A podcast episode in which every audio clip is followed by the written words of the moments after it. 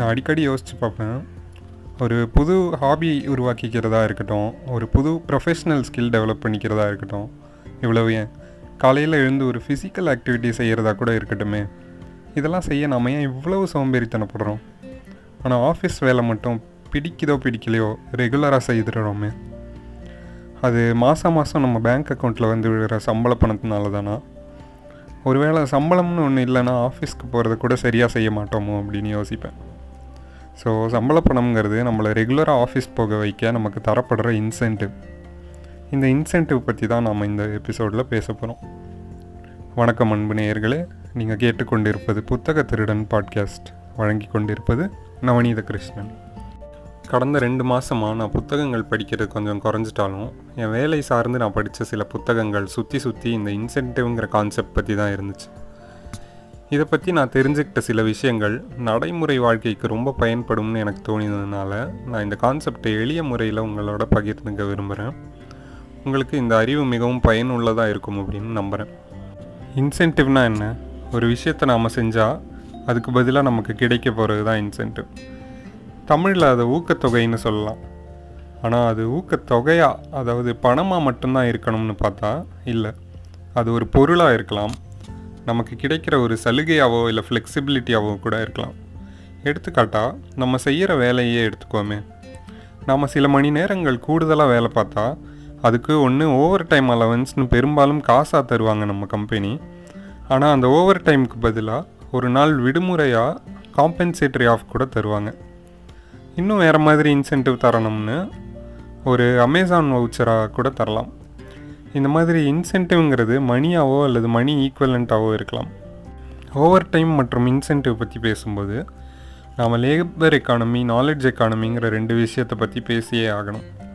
தொழிற்புரட்சி அதாவது industrial revolution நடக்கிற வரைக்கும் பொருளாதாரங்கிறது வேலை செய்கிறவங்களோட மேனுவல் எஃபர்ட்ஸை பொறுத்து இருந்துச்சு. எவ்வளவு மணி நேரம் ஒரு வேலையில் ஒரு தொழிலாளி செலவழிக்கிறாரோ அந்த அளவுக்கு அவுட்கம் பலன் இருக்கும். ஃபார் எக்ஸாம்பிள் ஒரு தீப்பெட்டி தொழிற்சாலை எடுத்துக்கும் ஒரு மணி நேரம் ஒரு தொழிலாளி வேலை செஞ்சால் இருபது தீப்பெட்டிகள் தயாரிக்க முடியும்னா எட்டு மணி நேரம் வேலை செஞ்சால் நூற்றி அறுபது தீப்பெட்டிகள் தயாரிக்க முடியும்.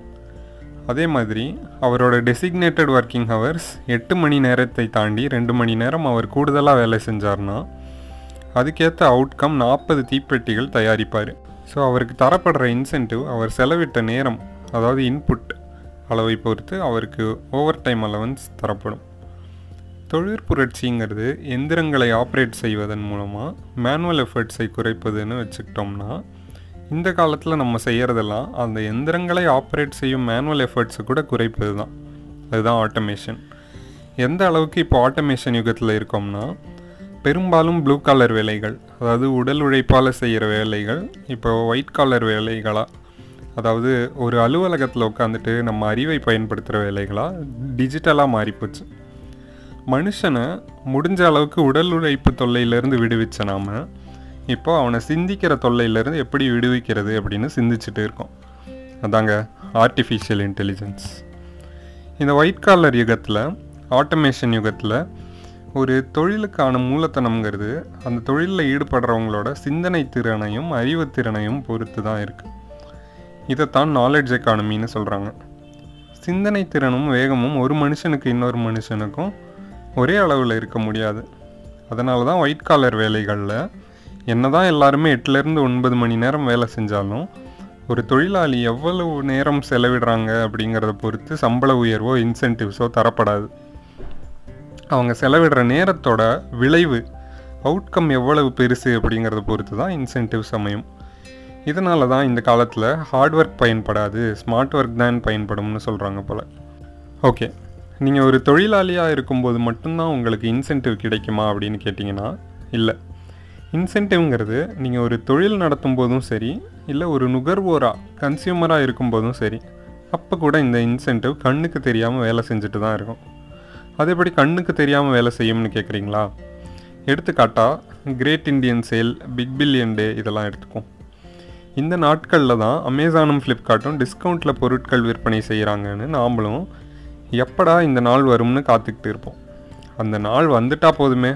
இருக்கிற வேலையெல்லாம் விட்டுட்டு ராப்பகலாக உட்காந்து அந்த வெப்சைட்டில் இருக்கிற கோடான கோடி லொட்டு லொசுக்குகளை எல்லாம் மேய்ஞ்சு பார்த்துட்டு அதில் நமக்கு தேவை இருக்கோ இல்லையோ பத்து பொருளை வாங்கி போடுவோம். அது என்ன அது? இந்த நாட்களில் மட்டும் வாங்குறது? உண்மையாகவே ஒரு விலை உயர்ந்த பொருள் நமக்கு தேவை இருந்து அந்த பொருளை மட்டும் டிஸ்கவுண்ட் வர்ற வரைக்கும் காத்திருந்து வாங்கினா அது வேறு. ஆனால் இந்த நாட்கள் வந்துட்டா அப்போ எதையாவது வாங்கியே ஆகணுமே அப்படின்னு கையெறிப்பில் வாங்க வைக்கிறதா இந்த கன்சியூமரிசம் நமக்கு கொடுத்துருக்கிற இன்சென்டிவ். ஆனால் உண்மையிலேயே இந்த இன்சென்டிவ்னால் பயன்பெறுவது யார் அப்படின்னு பார்த்தீங்கன்னா தேவையே இல்லாமல் பல பொருட்கள் வாங்க வைக்கிற அமேசானும் ஃப்ளிப்கார்ட்டும் தான். இன்சென்டிவ்ங்கிறது நமக்கு லாபமானதாக இருக்கணும் தானே அப்படின்னு நீங்கள் யோசிக்கலாம். எவன் சொன்னது? இன்சென்டிவ் பெரும்பாலும் அந்த சிஸ்டமை டிசைன் பண்ணுறவங்களுக்கு தான் சாதகமாக அமையும். ஆனால் அந்த சிஸ்டமில் இருக்கிறவங்க எல்லாருக்குமே சாதகமாகவும் இன்சென்டிவை அமைக்க முடியும். அது எப்படி? அப்படின்னு ஹெல்த் இன்சூரன்ஸ் இண்டஸ்ட்ரியை எடுத்துக்காட்டாக வச்சு விவரிக்கிறேன். அமெரிக்காவில் இருபதாம் நூற்றாண்டோட தொடக்கத்திலேயே இந்த ஹெல்த் இன்சூரன்ஸுங்கிற தொழில் தொடங்கப்படுது.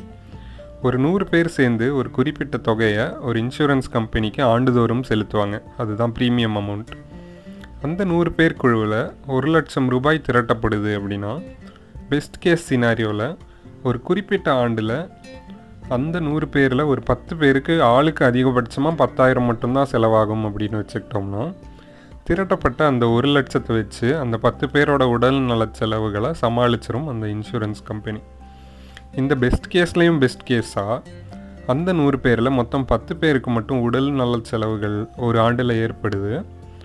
அதுவும் அந்த பத்து பேருக்கும் சேர்ந்து வெறும் இருபதாயிரம் தான் செலவாகுது அப்படின்னா மீதி எண்பதாயிரம் அந்த இன்சூரன்ஸ் கம்பெனிக்கு சொலையா லாபம். மாறா ஒரு ஆண்டில் அந்த நூறு பேரில் ஒரு எழுபத்தஞ்சு பேருக்கு மருத்துவ செலவுகள் ஏற்பட்டு அதுக்கு ஏழு லட்சம் ரூபாய் செலவாகுது அப்படின்னா திரட்டப்பட்ட ஒரு லட்சம் போக மீதி ஆறு லட்சத்தை அந்த இன்சூரன்ஸ் கம்பெனி தான் ஏற்கணும். இந்த கட்டமைப்பில் குறிப்பாக ஒரு பிரச்சனை என்னன்னு பார்த்தீங்கன்னா இன்சூரன்ஸ் கம்பெனிஸ் மருத்துவர்களுக்கு எப்படி காம்பன்சேட் பண்ணாங்க அப்படிங்கிறது தான் ரொம்ப சிக்கலானது. ஃபீ ஃபார் சர்வீஸ்னு ஒரு எளிய முறை இன்சூரன்ஸ் எடுத்திருக்கிற ஒரு பேஷண்ட்டுக்கு என்ன வைத்தியம் பார்த்தாலும் அந்த வைத்தியத்துக்கான செலவை இன்சூரன்ஸ் கம்பெனி ஏற்றுக்கணும் இதுதான் அந்த கட்டமைப்பு. ஸோ இந்த கட்டமைப்பில் மருத்துவர்களை எது ஊக்கப்படுத்திச்சுன்னு பார்த்தீங்கன்னா அதாவது மருத்துவர்களுக்கு எது இன்சென்டிவாக அமைஞ்சதுன்னு பார்த்தீங்கன்னா மருத்துவர்கள் எவ்வளவுக்கு எவ்வளோ நோயாளிகளை டெஸ்ட் எடுக்க சொல்கிறாங்களோ எவ்வளவுக்கு எவ்வளோ அவங்களுக்கு மற்ற மருத்துவ சேவைகள் புரியுறாங்களோ அவ்வளவுக்கு அவ்வளோ அவங்களுக்கு இன்சூரன்ஸ் கம்பெனிஸ் காசு கொடுத்தாகணும். அதனால் நோயாளிகளுக்கு தேவைப்படாத சேவைகளையும் பரிசோதனைகளையும் மருத்துவர்கள் செய்ய இந்த கட்டமைப்பு அவங்களுக்கு ஊக்கம் இன்சென்டிவ் கொடுத்துச்சு. மக்களும் சும்மா இல்லைங்க. ஒரு சின்ன சளி இருமல்னா கூட மருத்துவமனைக்கு போகிறது எந்த விதத்துலேயும் தன் உடல் நலத்தை பாதுகாத்துக்காமல் அதான் இன்சூரன்ஸ் இருக்கையை பார்த்துக்கலான்னு நடந்துக்கிறது இப்படி இருந்தாங்க. ஸோ இந்த முறையில் மக்களுக்கு இன்சூரன்ஸ் இருக்கிறதே அதிகப்படியான மருத்துவ சேவைகளை பயன்படுத்துறதுக்கான இன்சென்டிவாக அமைஞ்சது. மருத்துவர்களுக்கு அதிக சேவைகள் கொடுக்கறது இன்சென்டிவாக அமைஞ்சது. மேலும் இன்சூரன்ஸ் கம்பெனி மேலே மட்டும்தான் ஒட்டுமொத்த ரிஸ்க்கும் வந்து விழுந்துச்சு. இந்த முறையை தான் இண்டம்னிட்டி இன்சூரன்ஸ்னு சொல்லுவாங்க. இந்த கட்டமைப்பால் மருத்துவ செலவுகள் பொதுவாகவே அதிகரிக்க தொடங்கிச்சு நம்ம ஊரில் கூட பல மருத்துவமனைகளில் இதானே நடக்குது. ஒரு நோயாளிக்கு இன்சூரன்ஸ் இருக்குன்னா அவங்களுக்கு மருத்துவர்கள் இஷ்டத்துக்கு மொய் எழுதிடுறாங்கல்ல. நாம் இன்னும் இந்த நிலைமையில் தான் இருக்கோம். ஆனால் அமெரிக்காவில் இந்த ஊழலை தவிர்க்க அந்த நாட்டு அரசாங்கமும் இன்சூரன்ஸ் கம்பெனிஸும் அவங்க கட்டமைப்பை மாற்றிக்கிட்டாங்க மருத்துவ செலவு மருத்துவ செலவுகளை கட்டுப்படுத்தவும் ஊழலை தடுக்கவும் மக்களை இன்னும் கொஞ்சம் தங்களோட உடல் நலத்தில் அக்கறையாக நடந்துக்கவும் பல விதங்களில் முயற்சிகள் எடுத்தாங்க இன்சூரன்ஸ் கம்பெனிஸ் மருத்துவர்களுக்கு இன்சூரன்ஸ் கம்பெனிஸ் எந்த விதத்தில் காம்பன்சேட் பண்ணணும்னு பல வழிமுறைகளை கொண்டு வந்தாங்க. எடுத்துக்காட்டாக கேபிட்டேஷன் ஒரு காம்பன்சேஷன் முறை. அதாவது இன்சூரன்ஸ் கம்பெனிஸ் மருத்துவர்களுக்கோ மருத்துவமனைகளுக்கோ ஒரு மாதத்துக்கு இவ்வளவு பேஷண்ட்ஸ்னு அசைன் பண்ணி அந்த பேஷண்ட்ஸ்க்கு நீங்கள் என்ன சர்வீஸ் வேணும்னாலும் ப்ரொவைட் பண்ணலாம். ஆனால் நீங்கள் சர்வீஸ் ப்ரொவைட் பண்ணாலும் பண்ணலைனாலும் ஒரு தலைக்கு ஒரு மாதத்துக்கு ஃபிக்ஸடாக இவ்வளவு காசு தான் தருவோம் அப்படின்னு சொன்னாங்க. இந்த முறையில் மருத்துவர்களுக்கு எது இன்சென்டிவாக அமைஞ்சதுன்னு பார்த்தீங்கன்னா எவ்வளவுக்கு எவ்வளோ தேவையான அளவுக்கு மட்டும் பேஷண்ட்ஸ்க்கு சர்வீஸ் ப்ரொவைட் பண்ணுறாங்களோ அந்த செலவு போக மீதி நமக்கு இன்சூரன்ஸ் கம்பெனிஸ் கிட்டேருந்து கிடைக்கிறதெல்லாம் லாபம் அப்படின்னு நினைக்க வச்சது இந்த கேபிட்டேஷன் முறை. அதான் சர்வீஸ் ப்ரொவைட் பண்ணலைனாலும் அவங்களுக்கு இன்சூரன்ஸ் கம்பெனிஸ் கிட்டேருந்து காசு கிடைச்சிரும்ல. நீங்கள் யோசிக்கலாம். அப்போ காசுக்கு ஆசைப்பட்டு ரொம்ப அவசியமான சர்வீசஸை கூட மருத்துவர்கள் நோயாளிகளுக்கு அழிக்காமல் தட்டி கழிச்சிட மாட்டாங்களா அப்படின்னு கேட்கலாம். அதுதான் கிடையாது. ஒரு அவசியமான மருத்துவ சேவையை அவங்களுக்கு அசைன் பண்ணப்பட்ட பேஷண்ட்ஸ்க்கு மருத்துவர்கள் அளிக்கலைன்னா அவங்களோட நோய் முற்றி போய் மருத்துவர்களுக்கு அளிக்கப்படுற காசுக்கு மேலே அவங்களுக்கு அந்த நோய் செலவுகளை இழுத்து விட்டுரும். அந்த எக்ஸ்ட்ரா செலவெல்லாம் மருத்துவர்கள் தலையில் வந்து தான் விழும். ஸோ நேச்சுரலி மருத்துவர்கள் அந்த நிலைமையை விரும்ப மாட்டாங்க. அதனால் அவசியமான சேவைகளை மட்டும் செய்கிறது மட்டும் இல்லாமல் அவங்களுக்கு அசைன் செய்யப்பட்ட நோயாளிகளுக்கு ஆரோக்கியமான வாழ்க்கை முறைகளையும் உடற்பயிற்சிகளையும் மேற்கொள்ள ஊக்குவிக்க தொடங்கினாங்க மருத்துவர்கள். இந்த முறையினால் மருத்துவர்கள் ஹாப்பி இன்சூரன்ஸ் கம்பெனியும் ஹாப்பி ஆனால் நோயாளிகள் தங்கள் உடல் நலத்தை பேண இந்த சிஸ்டமில் எந்த இன்சென்டிவும் இல்லை.